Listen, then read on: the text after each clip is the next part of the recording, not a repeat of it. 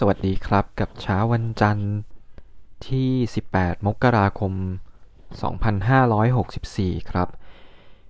เซตปิดเมื่อวันศุกร์ที่ 15 มกราคมที่ระดับ 1,519.13 จุด ลดลง 16.85 จุด หรือคิดเป็นลบ 1.10%นะครับ มูลค่าการซื้อขายอยู่ที่1,413.90 ล้านบาท นักวิเคราะห์เผยตลาดหุ้นไทยผันผวนในแดนลบ คล้ายตลาดต่างประเทศ ไบเดนประกาศมาตรการกระตุ้นเศรษฐกิจของสหรัฐวงเงิน 1.9 ล้าน ล้านดอลลาร์ ต่ำกว่าที่ตลาดมองไว้ที่ 2 ล้านล้านดอลลาร์ขึ้นไป ส่วนบ้านเราจะเห็นได้ว่าเดลต้าเริ่มลดความร้อนแรงลงไปเรื่อย ๆ และสถาบันก็ปรับพอร์ตลงทุนเพื่อเตรียมเงินไปซื้อหุ้น OR เล็งสถาบันจะใช้เงินลงทุนราว 30,000 ล้านบาท สัปดาห์นี้ ตลาดคงจะแกว่งไซด์เวย์โดยมีแนวรับที่ 1,500 แนวต้านอยู่ที่ 1,550 จุด พร้อมให้ติดตามนโยบายกระตุ้นเศรษฐกิจที่จะเข้าที่ประชุมคอรมอสัปดาห์นี้ ติดตามงบกลุ่มแบงค์ที่จะเริ่มทยอย ออกมานะครับ แล้วก็ติดตามตัวเลข GDP งวดไตรมาส4ทับ63 ของจีน ที่จะออกมาในวันที่ 18 นี้ดัชนีหุ้นไทยก็เมื่อวันศุกร์เคลื่อนไหวในแดนลบเป็นส่วนใหญ่ โดยดัชนีทำจุดสูงสุดที่ 1,544.11 จุด และทำระดับต่ำสุดที่ 1,513.48 จุด วันศุกร์ก็นักลงทุนสถาบันขายสุทธิ 3,844.23 ล้านบาทบ๊อบเทดขายสุทธิ 895.20 ล้านบาท แล้วก็ฝรั่งขาย 575.91 ล้านบาท ส่วนนักลงทุนรายย่อยเป็นฝ่ายซื้อถึง 5,315.33 ล้านบาท หุ้นที่มีมูลค่าการซื้อขายสูงสุด 5 อันดับแรกอันดับ 1 เป็นปตทปิดไปที่ราคา 43 บาท 25 สตางค์ลบ 0.75 สตางค์ หรือคิดเป็นลบ 1.70%อันดับ 2 ก็หุ้น EA ปิดที่ 62 บาทสลึง ลบไป 2 บาท 75 สตางค์ หรือลบ 4.23%อันดับ 3 หุ้น GPSC ปิดที่ 81 บาท 50 ลบไป 2 บาท 50 หรือลบ 2.98%อันดับ 4 เป็นหุ้น Tasco ปิดที่ 20.40 บาท ลบไป 70 สตางค์หรือลบ 3.32%และอันดับ 5 CPO ปิดที่ 59 บาท 50 ราคาไม่เปลี่ยนแปลงครับ ก็ส่วนอนุพันธ์นักลงทุนต่างชาติสลับมามีสถานะรองสุทธิใน Set 50 Index Futures ที่ 1,703 สัญญา แต่ยังมีสถานะช็อตสุทธิใน Single Stock Futures ต่อเนื่องเป็นวันที่ 11 ที่ 6,228 สัญญา ในขณะที่นักลงทุนสถาบันภายในประเทศ สลับมามีสถานะช็อตสุทธิใน Set 50 Index Futures อีกครั้งที่ 3,212 สัญญา แต่ยังมีสถานะรองสุทธิใน Single Stock Futures ต่อเนื่องเป็นวันที่ 2 ที่ 42,153 สัญญา หุ้นที่มีการซื้อขายอย่างต่อเนื่อง PTT EP PTT KCE CSS DTAC Super IHL SSP THRE Wise หุ้นที่เริ่มเห็นแรงซื้อกลับเดลต้าอามาน่าเนอร์ชโย หุ้นที่มีการขายอย่างต่อเนื่อง BDMs b l a n EP TPIPP หุ้นที่เริ่มเห็นแรงขาย SCB SPRC BCP เมกะกันกุลวาเซนเทล JKN SGP ITD สรุปภาวะตลาดหุ้นน้ำมันทองคำและตลาดเงินตาต่างประเทศ ดัชนีดาวโจนส์ตลาดหุ้นนิวยอร์กปิดลบเมื่อวันศุกร์ที่ 15 มกราคม โดยถูกกดดันจากการร่วงลงของหุ้นกลุ่มธนาคารขนาดใหญ่ของสหรัฐ หลังจากเปิดเผยรายงานผลประกอบการ และบรรดานักลงทุนวิตก ว่าแผนการกระตุ้นเศรษฐกิจวงเงิน 1.9 ล้านล้านดอลลาร์ของนายโจไบเดนอาจจะส่งผลให้มีการปรับขึ้นภาษีนิติบุคคลตามมา ซึ่งจะส่งผลกระทบต่อผลประกอบการของบริษัทจดทะเบียน ดัชนี เฉลี่ยอุตสาหกรรมดาวโจนส์ปิดที่ 3814.26 จุด ลดลง 177.26 จุด หรือลบ 0.57%ดัชนี S&P 500 ปิดที่ 3,768.25 จุด ลดลง 27.29 จุด หรือ0.72%และดัชนี NASDAQ ปิดที่ 12,998.50 จุด ลดลง 114.14 จุด หรือ 0.87%สัญญาน้ำมันดิบเวสเท็กซัส WTI ตลาดนิวยอร์กปิดร่วงลงเมื่อวันศุกร์ โดยถูกกดดันจากแนวโน้มความต้องการใช้น้ำมันที่ลดลง ขณะที่มีการล็อกดาวน์ในประเทศต่างๆ เพิ่มขึ้น เพื่อควบคุมการแพร่ระบาดของโควิด -19 สัญญาน้ำมันดิบ WTI ส่งมอบเดือนกุมภาพันธ์ ร่วงลง 1.21 ดอลลาร์ หรือ 2.3%ปิดที่ 52.36 ดอลลาร์ต่อบาร์เรล แต่ปรับตัวขึ้น 0.2%ในรอบสัปดาห์ที่ผ่านมา สัญญาน้ำมันดิบเบรนท์ส่งมอบเดือนมีนาคม ร่วงลง 1.32 ดอลลาร์ หรือ 2.3%ปิดที่ 55.10 ดอลลาร์ต่อบาร์เรล และปรับตัวลง 1.6%ในรอบสัปดาห์ที่ผ่านมา สัญญาทองคำตลาดนิวยอร์กปิดร่วงลงเมื่อวันศุกร์ โดยถูกกระทบจากการแข่งค่าของดอลลาร์ ซึ่งลดความน่าดึงดูดของทอง โดยทำให้สัญญาทองมีราคาแพงขึ้นสำหรับผู้ถือครองเงินสกุลอื่น สัญญาทองคำตลาดโคเม็กซ์ส่งมอบเดือนกุมภาพันธ์ ร่วงลง 21.5 ดอลลาร์หรือ 1.16%ปิดที่ 1,829.94 ดอลลาร์ต่อออนซ์ และปรับตัวลง 0.3%ในรอบสัปดาห์ที่ผ่านมา ดอลลาร์สหรัฐแข็งค่าเมื่อเทียบกับสกุลเงินหลักๆ ในการซื้อขายที่ตลาดปริวรรตเงินตรา นิวยอร์กเมื่อวันศุกร์ที่ 15 มกราคม เนื่องจากนักลงทุน พากันเข้าซื้อดอลลาร์ในฐานะที่เป็นสกุลเงินปลอดภัย ท่ามกลางความวิตกกังวลเกี่ยวกับการแพร่ระบาดของโควิด -19 และการเปิดเผยยอดค้าปลีกที่อ่อนแอของสหรัฐ ดัชนีดอลลาร์ซึ่งเป็นดัชนีวัดความเคลื่อนไหวของดอลลาร์เมื่อเทียบกับสกุลเงินหลัก 6 สกุลในตะกร้าเงิน เพิ่มขึ้น 0.59 แต่ที่ 90.7700 เมื่อวันศุกร์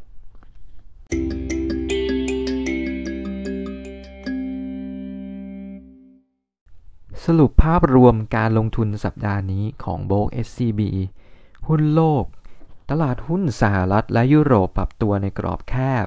ส่วนตลาดหุ้นจีน ดัชนี CSI 300 ปิดเหนือระดับ 5,500 จุด ได้เป็นครั้งแรกในรอบกว่า 12 ปี หุ้นไทยเซตอินเด็กปรับตัวเพิ่มขึ้นทดสอบ 1,550 จุด ผลักดันจากหุ้นกลุ่มพลังงาน ตามทิศทางของราคาน้ำมันดิบ ก่อนเริ่มมีแรงขายทำกำไรออกมา ส่งผลให้ดัชนีมีความผันผวนที่เพิ่มมากขึ้น พันธบัตร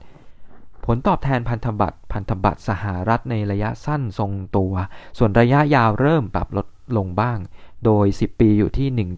1.11%หลังจากปรับตัวขึ้นไปที่ 1.18%ผลตอบแทนพันธบัตรไทย ระยะสั้นและระยะยาวยังทรงตัว โดยผลตอบแทนอายุ 2 ปีอยู่ที่ 0.47%ขณะที่ 10 ปีอยู่ที่ 1.24%นักลงทุนต่างชาติ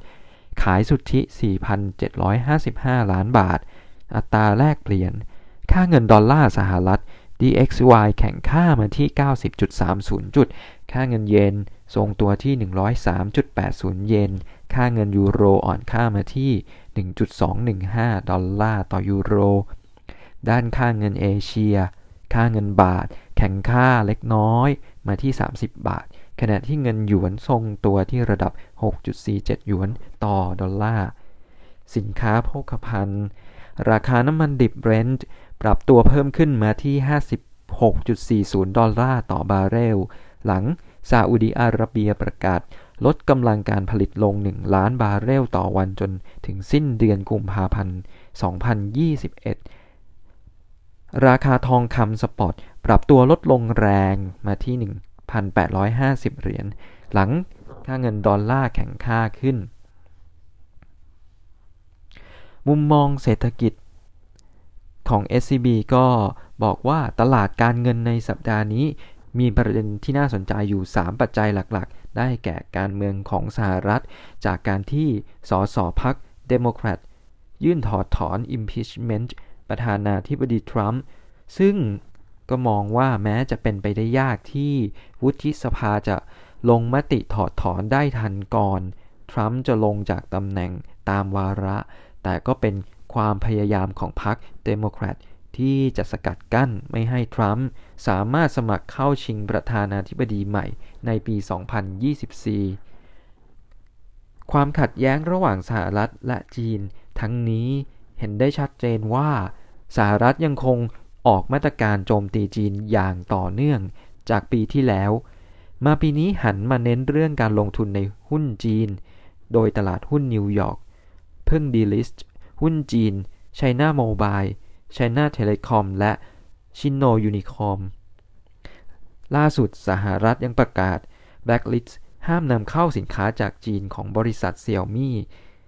และซีนุกเพิ่มเติม พร้อมกันนี้เพนทากอนยังได้ขึ้นบัญชีเซี่ยมี่ว่ามีความสัมพันธ์กับรัฐบาลจีน บ่งชี้ว่าความเสี่ยงสงครามเย็น ระหว่างสองประเทศจะยังอยู่อีกนาน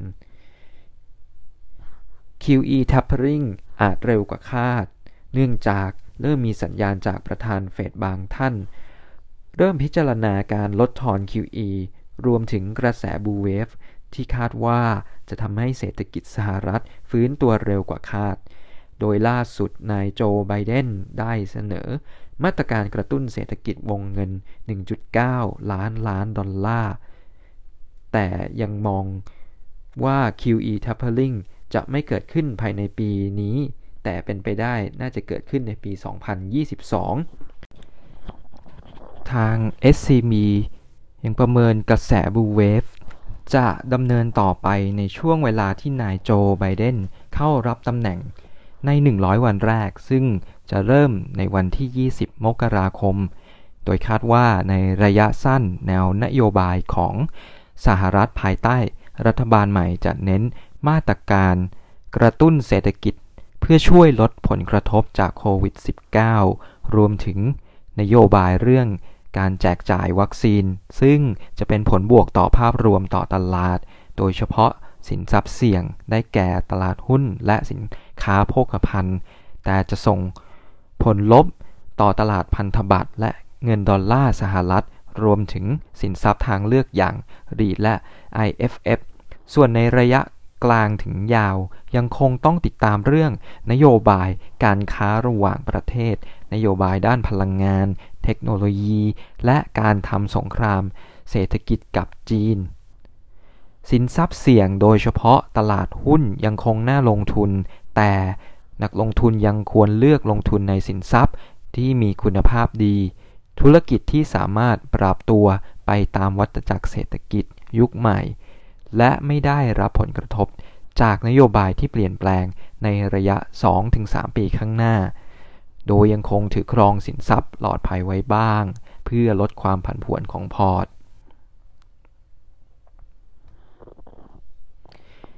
โดยให้ strategy ในการลงทุนสัปดาห์นี้ก็ยังแนะนำให้ลงทุนในตลาดหุ้น โดยเฉพาะตลาดหุ้นเกิดใหม่แถบเอเชีย ที่ยังคงเห็นเงินทุนไหลเข้ารวมถึงธีมการลงทุน ESG และพลังงานสะอาด แต่รอจังหวะการอ่อนตัวของตลาด เนื่องจากตลาดร้อนแรง ด้านตลาดหุ้นไทยก็มองว่าเซ็ตอินเด็กจะเริ่มอิ่มตัวและไม่สามารถผ่าน 1,600 จุดไปได้ ดังนั้นจึงแนะนำให้ระมัดระวังสำหรับการเก็งกำไร โดยเฉพาะหุ้นกลุ่ม โรงกลั่นและปิโตรเคมี ส่วนหุ้นที่ราคายังปรับตัวขึ้นไม่มาก สามารถซื้อลงทุนได้ ได้แก่ หุ้น BDMs Mint SCGP สุภาลัยและ TNP ตลาดทั่วโลกปรับตัวลดลง 0.3%แม้จะมีมาตรการกระตุ้นเศรษฐกิจของสหรัฐ และการฉีดวัคซีนที่เร็วขึ้น รวมถึงประสิทธิภาพของวัคซีน J&J เป็นปัจจัยบวกสนับสนุนตลาด แนวโน้มในสัปดาห์ ที่จะถึงนี้ก็คาดว่า ตลาดหุ้นโลกจะได้รับปัจจัยหนุนจากการเข้ารับตำแหน่งประธานาธิบดีสหรัฐ มีการรักษาความปลอดภัยสูงสุดของนายโจไบเดนเนื่องจากถือว่าเป็นจุดเริ่มต้นของนโยบายใหม่ที่ชัดเจน รวมถึงการประกาศตัวเลข GDP ไตรมาส 4 ทับ 2020 ของจีน ที่คาดว่าจะขยายตัว 6.2% year on year เร่งตัวขึ้นจาก 4.9%ในไตรมาสที่ 3 ทับ 2020 ทั้งนี้การเริ่มรายงานผลการดำเนินงานงวดควอเตอร์ 4 ของปี 2020 อาจทำให้ตลาดมีความผันผวนได้ หุ้นกลุ่มพลังงานปรับตัวเพิ่มขึ้น 5%ตามราคาน้ำมันที่ยังอยู่ในทิศทางขาขึ้น เช่นเดียวกับราคาสินค้าโภคภัณฑ์ที่ปรับเพิ่มขึ้น 2% ส่วนหุ้นหุ้นกลุ่มเทคโนโลยีและสื่อสารปรับตัวลดลง 1%และ 3%แล้วก็มาถึงสรุปความคืบหน้าข่าวหรือเหตุการณ์สำคัญ สถานการณ์โควิดจำนวนผู้ติดเชื้อทั่วโลกสะสมแตะ92.9 ล้านคน สหรัฐ 23.6 ล้านคน อินเดีย 10.5 ล้านคน บราซิล 8.3 ล้านคน วัคซีนโควิด -19 Johnson & Johnson เผย ผลการฉีดวัคซีน โดสเดียวพบว่ามีความปลอดภัย และสามารถกระตุ้นการสร้างภูมิคุ้มกันได้ ข้อผิดพลาดระหว่างสหรัฐและจีน Goldman Sachs Morgan Stanley และ JP Morgan เตรียมเพิกถอนหุ้นกู้อนุพันธ์ราว 500 รายการในฮ่องกง เนื่องจากผลพวงของการแบนการลงทุนในบริษัทที่มีความเชื่อมโยง กับกองทัพจีน มาตรการกระตุ้นเศรษฐกิจของสหรัฐ โจไบเดนประกาศมาตรการกระตุ้นเศรษฐกิจสหรัฐ ประกอบด้วยขึ้นค่าแรงขั้นต่ำเป็น 15 USD ต่อ ชั่วโมง เพิ่มวงเงิน เช็คเงินสดเป็นคนละ 2,000 ดอลลาร์สหรัฐ เพิ่มวงเงินช่วยเหลือคนตกงานที่ 400 ดอลลาร์ต่อสัปดาห์เป็นต้น การเมืองสหรัฐ สภาผู้แทนสหรัฐ ลงมติถอดถอนนายโดนัลด์ทรัมป์ออกจากตำแหน่ง รอบสองซึ่งเป็นคนแรกในประวัติศาสตร์ ในข้อหายุยงปลุกปั่นให้เกิดการจลาจล สัปดาห์ที่จะถึงนี้ให้ติดตาม 1. การเมืองสหรัฐ การเข้ารับตำแหน่งประธานาธิบดีของนายโจไบเดนอย่างเป็นทางการวันที่ 20 มกราคม รวมถึงการแต่ง ตั้งเจ้าหน้าที่และข้าราชการระดับสูงเพื่อบริหารกระทรวง 2. ตลาดหุ้นสหรัฐ การประกาศผลประกอบการของหุ้นในตลาดหลักทรัพย์สหรัฐ เช่น Bank of America Netflix Charles and Schwab Goldman Sachs United Health Procter and Gamble Morgan Stanley Intel Union Pacific และ IBM 3. การประชุมธนาคารกลางและประกาศตัวเลขเศรษฐกิจ การประชุมคณะกรรมการนโยบายการเงินของธนาคารกลางยุโรป หรือ ECB และญี่ปุ่น BOJ รวมถึงการประกาศตัวเลขเศรษฐกิจสำคัญของจีน เช่น GDP ควอเตอร์4ปี 2020 การลงทุนในสินทรัพย์คงที่ และ ดัชนียอดขายปลีก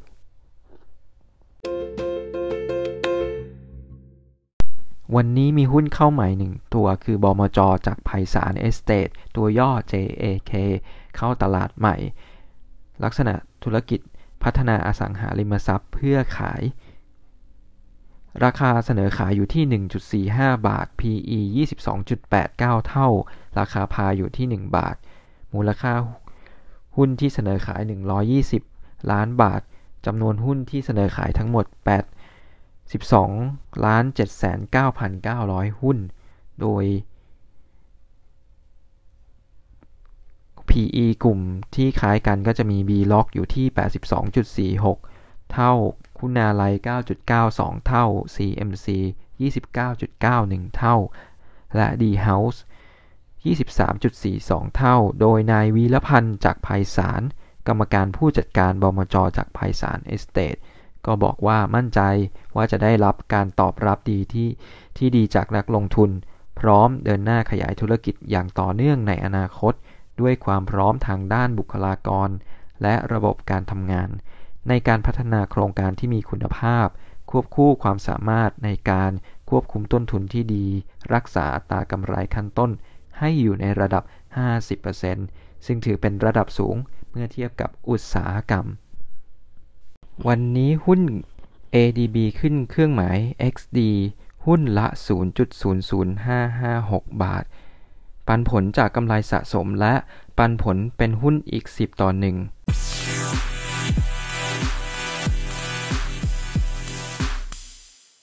สัปดาห์นี้จะเป็นช่วงที่มีการประกาศผลประกอบการกลุ่มธนาคารพาณิชย์ ซึ่ง หลักทรัพย์เอเชียพัฒประเมินไว้ว่าน่าจะเห็นการอ่อนตัวของกำไร งวดไตรมาส4ทับ2563 ทั้งเทียบช่วงเดียวกันของปีก่อนและเทียบไตรมาสก่อนหน้า โดยเริ่มด้วยบริษัท Tisco Financial Group จำกัด หรือ Tisco ในวันที่ 18 มกราคม 2564 นี้ และตามด้วยธนาคารเกียรตินาคิน หรือ KKP ในช่วงวันที่ 18-19 มกราคม ก่อนจะถึงคิวของธนาคารพาณิชย์ขนาดใหญ่ในวันที่ 20-21 มกราคม ซึ่งทางโบกก็คาดว่ากำไรสุทธิของกลุ่มทั้ง 8 ธนาคารงวดไตรมาส4ทับ2563 จะอยู่ที่ 1.3 หมื่นล้านบาท ลดลง 9%เทียบกับช่วงเดียวกันของปีก่อน สมมติฐานเครดิตโค้ดกลุ่มอย่างอนุรักษ์นิยม สูงขึ้นมาที่ 1.94%จาก 1.87%ในงวดก่อน โดยภาพรวมก็มองว่ากำไรสุทธิกลุ่มทั้งปีของ 2,563 จะอยู่ที่ 1.3 แสนล้านบาท ชะลอตัวจาก 1.97 แสนล้านบาทในปี 2562 ก่อนจะเริ่มไต่ระดับขึ้นเป็น 1.4 แสนล้านบาทในปี 2564 นี้ และเพิ่มสู่ 1.53 แสนล้านบาท ในปี 2565 ตามแนวโน้มเครดิตโค้ชที่ทยอยลดลงอย่างต่อ อย่างค่อยเป็นค่อยไปหลังธนาคารพาณิชย์ส่วนใหญ่ เริ่มตั้งสำรองล่วงหน้าแล้วในปี 2563 เพื่อรองรับปัญหาคุณภาพสินทรัพย์ โดยเฉพาะกลุ่มลูกหนี้ที่เข้ามา มาตรการช่วยเหลือที่ได้รับการปรับโครงสร้างหนี้ไปแล้ว โดยยังแนะนำทั้งกลุ่มเท่ากับตลาด โดย Price per book value เฉลี่ยจะอยู่ที่ 0.7 เท่า ต่ำกว่าเฉลี่ยเฉลี่ยย้อนหลัง 12 ปีเกือบ 2 Standard Deviation ในขณะที่แนวโน้ม ROE กลุ่ม จะทยอยฟื้นตัวตามคาดการกำไรกลุ่มที่เริ่มฟื้นตั้งแต่ปี 2564 หนุนให้ Price per book value ซื้อขายส่งขึ้นประกอบกับทิศทาง Fund Flow จากต่างชาติยังไหลเข้าต่อเนื่อง เป็นปัจจัยบวกต่อหุ้นในกลุ่ม โดยเฉพาะธนาคารพาณิชย์ที่ยังมีช่องให้ NVDR เข้า อย่างธนาคารไทยพาณิชย์ โดยให้ Fair Value ไว้ที่ 102 บาท ธนาคารกสิกร หรือ K-Bank ให้ราคาไว้ที่ 126 บาทสำหรับตัวเลือกหลักของธนาคารไทยพาณิชย์ หลักทรัพย์เอเชียพัฒให้ ธนาคารที่มีงบแสดงฐานะทางการเงินที่แข็งแกร่ง อย่างบริษัท Tisco Financial Group หรือ Tisco โดยให้ราคาเป้าหมายที่ 95 บาท แม้ราคาจะปรับขึ้นอย่างต่อเนื่องจนเต็ม Fair Value แต่คาดว่าจะให้ดีเวเดนปี 2563 ประมาณ 4%และปี 2564 อีก 7%รวมเป็น total expected return ราว 11%ตามด้วยธนาคารกรุงเทพ หรือ BBL ให้มูลค่าเป้าหมายที่ 154 บาท จากพอร์ตโครงสร้างสินเชื่อรายใหญ่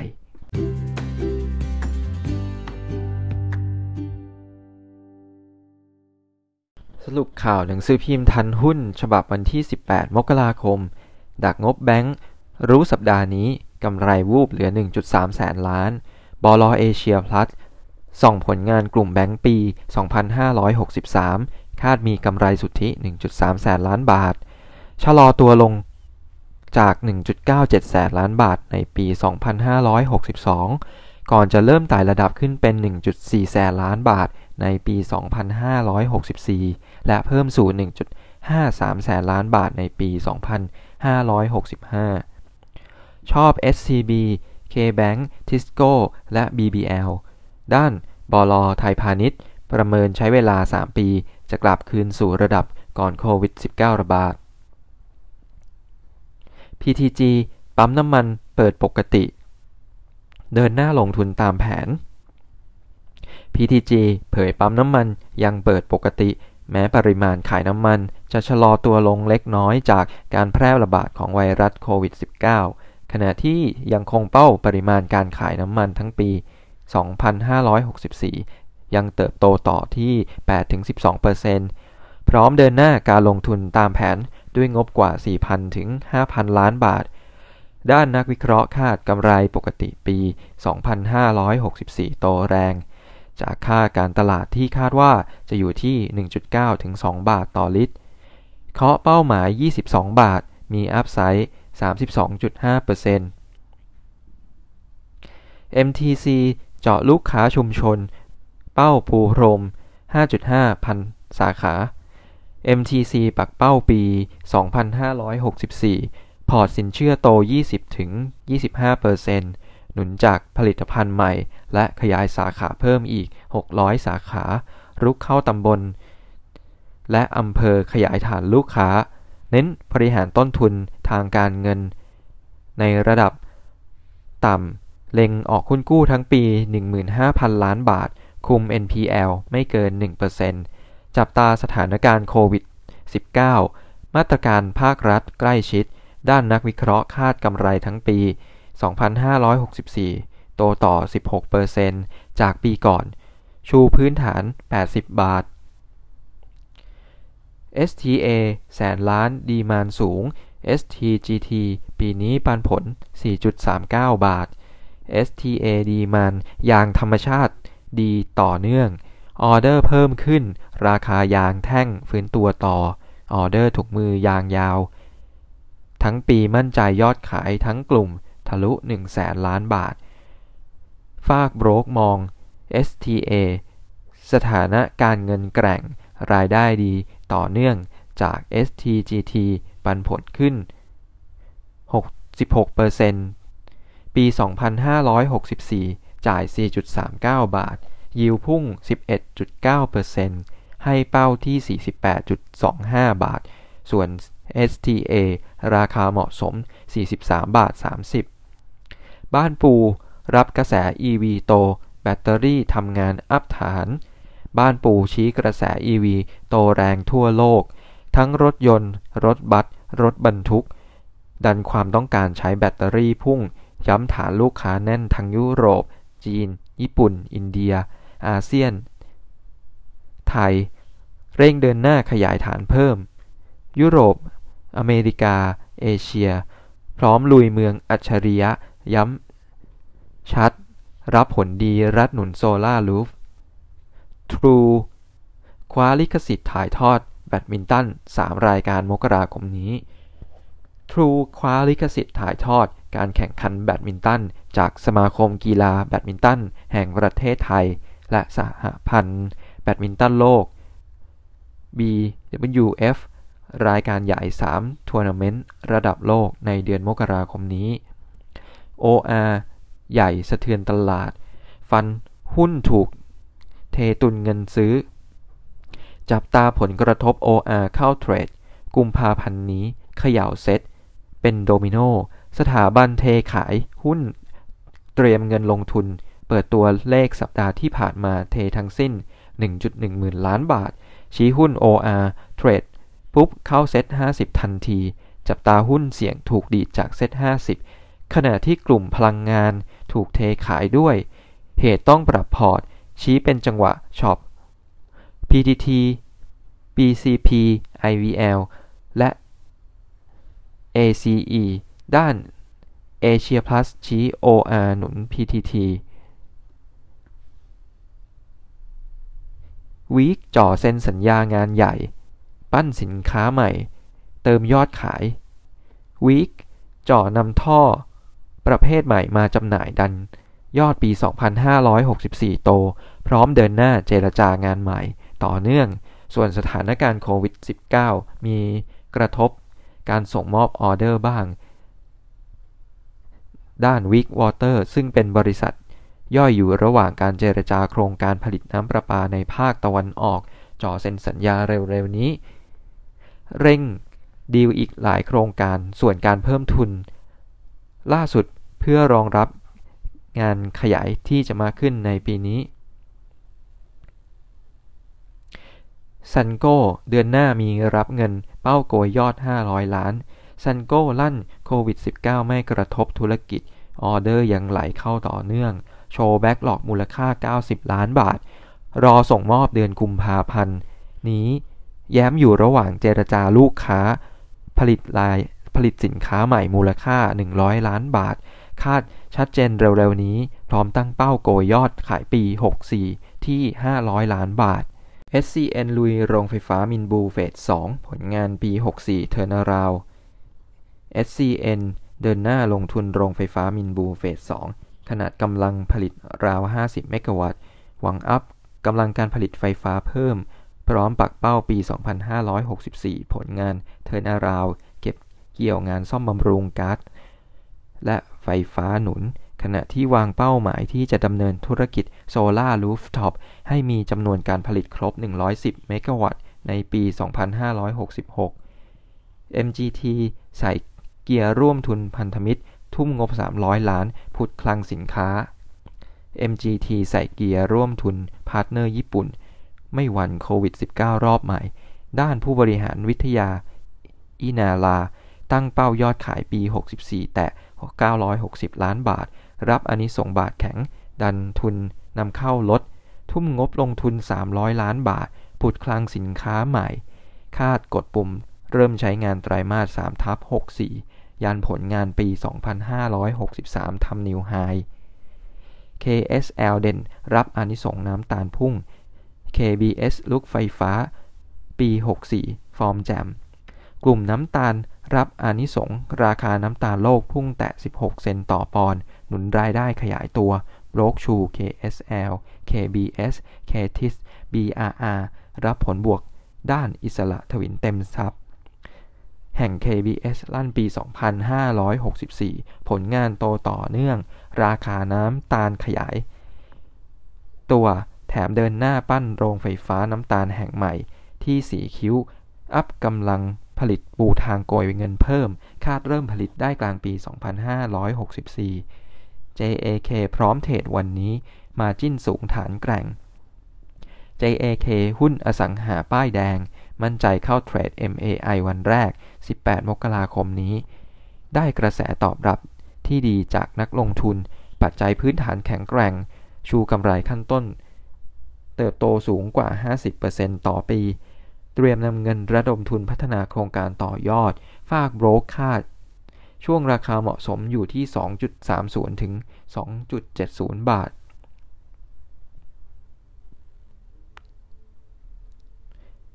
SFT รายใหญ่ป้อนออเดอร์ อัพกำลังผลิต และเป้าโต 20% SFT ลูกค้ารายใหญ่ในตลาดหลักทรัพย์ ป้อนออเดอร์ เชื่อฐานลูกค้าโต 10%ด้าน Big Boss ซุงชงทอย ตั้งเป้ารายได้พุ่งขึ้น 15-20%ลุยอัพกำลังผลิตอีก 20 อีก 33 ล้านเมตรต่อปี จากปัจจุบัน 135 ล้านเมตรต่อปี ชี้ทิศทางธุรกิจ เดินหน้าปกติไม่กังวลโควิด -19 รอบใหม่ SCC ปิโตเคมีหนุน ปี 64 กำไรโตต่อเนื่อง ปรับเป้าปี ปรับเป้าหมายเป็น 472 บาท จับตา SCC ไตรมาส 4 ทับ 2563 รับอานิสงส์สเปรดปิโตเคมีเพิ่มขึ้นอย่างแข็งแกร่ง แรงหนุนจากการฟื้นตัวได้ดีของตลาดจีนและเอเชีย ลุ้นปันผลครึ่งปีหลัง 2563 จ่ายอีก 9.50 บาทต่อหุ้น ส่วนทั้งปี 2564 กำไรโตต่อเนื่อง อัพเป้าหมายเป็น 472 บาท ฟอร์ทเคาะรายได้แตะ 8,000 ล้าน บุญเติมทำเงิน แตกลายเพิ่ม ฟอร์ทเล็งทุ่มงบลงทุน 500 ถึง 1,000 ล้านบาท ปั้นโรงซ่อมเครื่องบินดอนเมือง ปูทางโกยเงินระยะยาวคาดเริ่มรับทรัพย์กลางปี 2565 แถมตั้งเป้าปี 2564 รายได้แต่8,000 ล้านบาท เจาะงาน Enterprise สดใสพุ่ง บุญเติมหนุน แจงโควิดที่เกิดขึ้นยังไม่กระทบธุรกิจ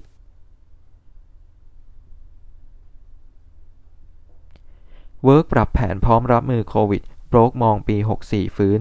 เวิร์ก เร่งปรับกลยุทธ์ปี 2564 ให้ยืดหยุ่นรับสถานการณ์โควิด -19 โดยเฉพาะกลุ่มธุรกิจ ละครเวที และคอนเสิร์ต ให้สามารถจัดได้ทั้งรูปแบบปกติและออนไลน์ เดินหน้า content หลักในรูปแบบ Live Entertainment ยึดหน้าจอทีวีเป็นช่องทางหลัก ส่งไฮไลท์ลงออนไลน์ เพิ่มยอดวิว ด้านนักวิเคราะห์คาดปี 2564 มีแนวโน้ม พลิกทำกำไร KTS ลุย packaging demand สูง บุกงานภาครัฐและเอกชนอัพ port KTS ปักธงผลงานปี 2564 กลับมาเติบโตและใกล้เคียงปี 2562 ที่ 2.85 พันล้านบาท เดินหน้าประมูลงานใหม่ทั้งภาครัฐและเอกชนต่อเนื่องวดแบ็กหลอกกว่า 70%ของเป้าหมายยอดขายทั้งปี 2564 แล้ว เล็งชงแผนปี 2564 เข้าบอร์ดเดือนกุมภาพันธ์ 2564 ด้านโบรกเคาะกำไรปี 2563 อยู่ที่ 231 ล้านบาท แนะซื้อเป้า 7.15 บาท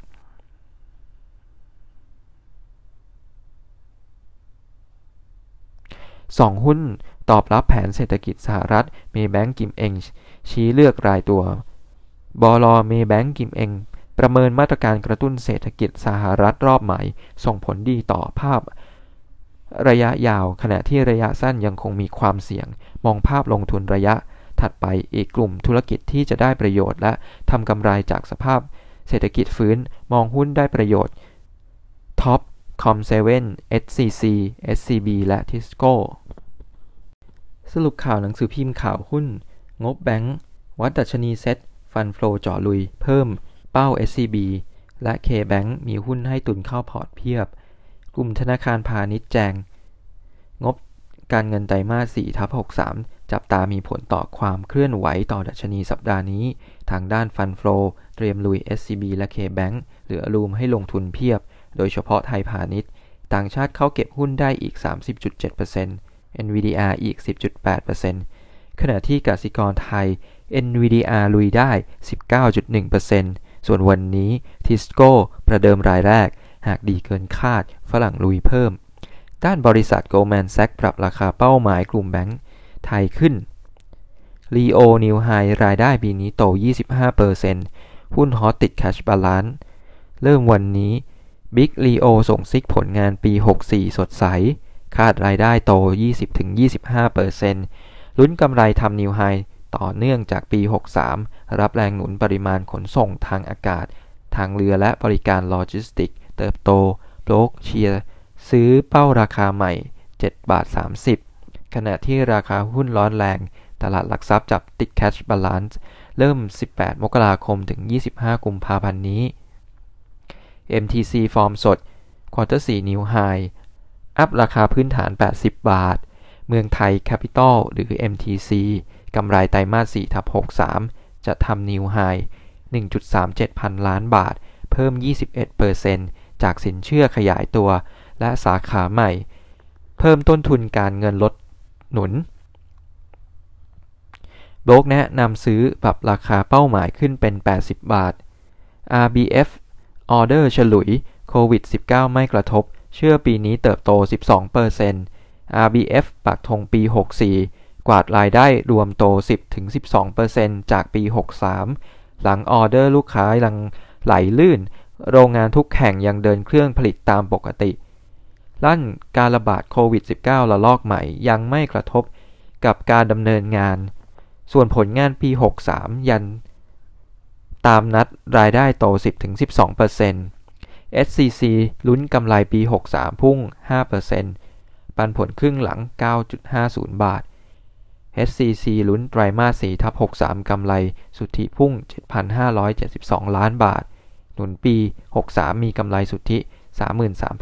33,669 ล้านบาท โต 5.2%จากปีก่อน พร้อมคาดครึ่งปีหลังจ่ายปันผลอีก 9.50 บาทต่อหุ้นโบรกเชียร์ซื้อราคาเป้าหมาย 420 บาทคาดทิศทางกำไรปี 64 แจม รับธุรกิจปิโตเคมีฟื้น คมนาคมชักเย่อสีเขียว ร้อนกทมผลักภาระประชาชน กรมรางร่อนจดหมายแนะกทมคิดให้รอบคอบ ปรับขึ้นราคารถไฟฟ้าสายสีเขียว ฝากคมนาคม เล่นสองบทบาท ทั้งชักเย่อสัญญาสัมปทานและเห็นใจประชาชน อัศวินย้ำเคาะค่าโดยสารสูงสุด 104 บาท เหตุขาดทุนส่วนต่อขยายปีละ 3,000ถึง4,000 ล้าน บาท AOT จ่อเปิดประมูลปีนี้ 90,000 ล้าน สร้าง 3 อาคาร สุวรรณภูมิ พร้อมดอนเมืองเฟส 3 บิ๊กตู่ตั้งกรรมการพิจารณาเพิ่มขีดความสามารถสุวรรณภูมิ ทะลวงท่อแผนพัฒนาสนามบิน ล่าสุดที่ประชุมมีมติให้ AOT ทำ 3 งานพร้อมกัน North Expansion และส่วนต่อขยายอาคาร East and West มูลค่ารวม 60,000 ล้านบาท ตั้งเป้าเปิดประมูลเมษายนนี้ นิตินายยันไร้ปัญหาเงินลงทุน มีแผนจ่อเปิดประมูลดอนเมืองเฟส 3 มูลค่า 30,000 ล้านบาท กันยายน 64 ทัสโกปันผลระหว่างการ 30 สตางค์ทุ่ม 373 ล้าน ซื้อ TSS เพิ่ม 37.50%บอร์ดทัสโก้ไฟเขียวทุ่ม 373 ล้านบาท ซื้อหุ้นไทยสเลอรี่ซีลหรือ TSS อีก 37.50%หนุนถือหุ้นเพิ่มเป็น 62.50%พร้อมอนุมัติจ่ายปันผลระหว่างกาลหุ้นละ 30 สตางค์ ขึ้น XD วันที่ 27 มกราคมนี้ โบรกคาดไตรมาส4ทับ63 ลุ้นกำไร 1,200 ล้านบาท โตแรง 87%ดันงบปี 63 พุ่ง 27%แต่ 3,997 ล้านบาท ธนัทกระเป๋าตุงรับทรัพย์ 153 ล้านขายบิ๊กหลอด YGG ให้นักลงทุนรายใหญ่ 6.72%ธนัทบิ๊ก YGG รับทรัพย์เข้ากระเป๋า 153.67 ล้านบาท หลังตัดขายหุ้นที่ถืออยู่ออกมา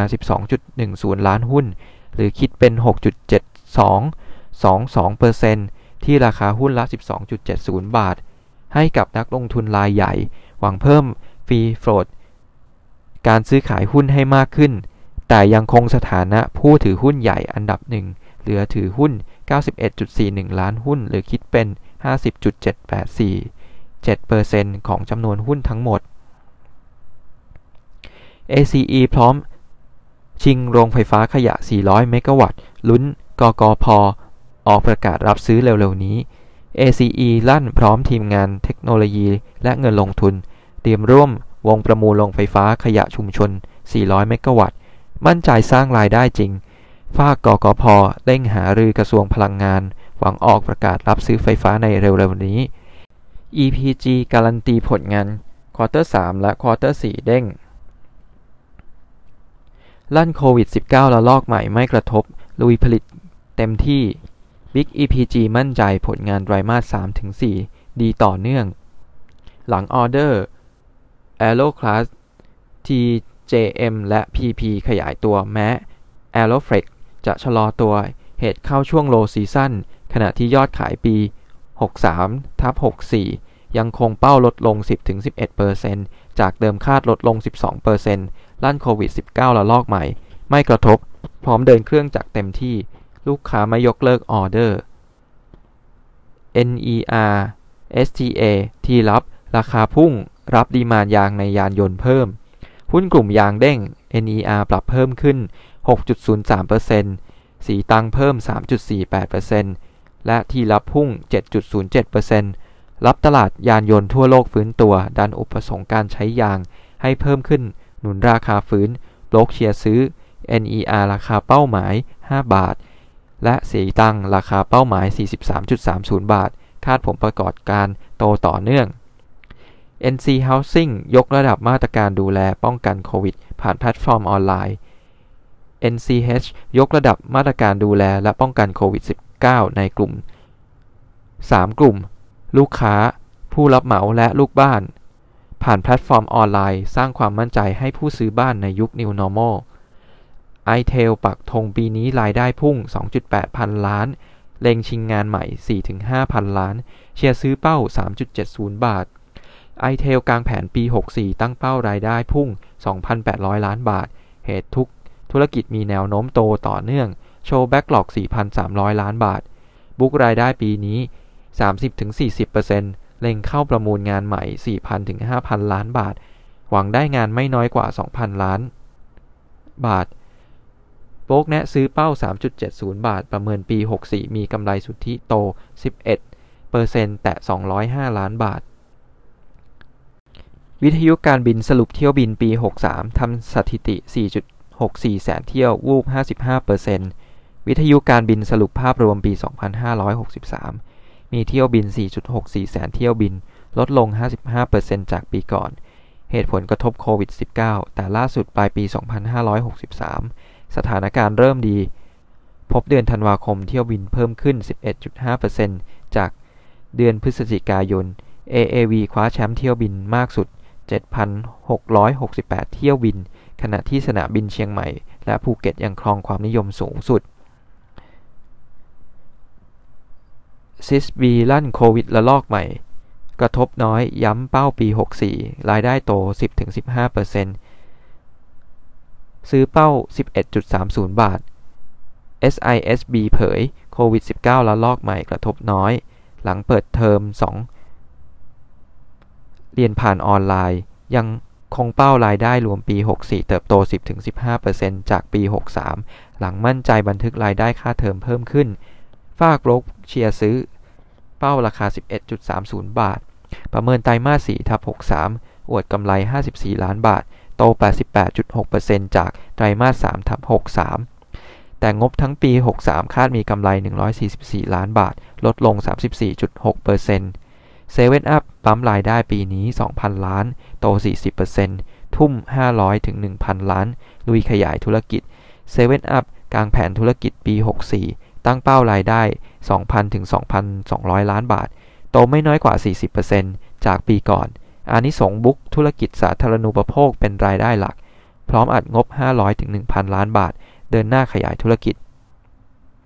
จับตาตัวเลข GDP จีนวันนี้ นักวิเคราะห์คาดไตรมาส 4 โตเฉลี่ย 6.1%จีนจะเปิดเผยตัวเลข GDP ไตรมาส 4 ในวันนี้ นักเศรษฐศาสตร์คาด GDP ไตรมาส 4 โตเฉลี่ย 6.1%เพิ่มจากที่โต 4.9%ในช่วงไตรมาส 3 ส่วน GDP ปี 2563 ส่วนใหญ่คาดการระหว่าง 2.1 ถึง 2.3%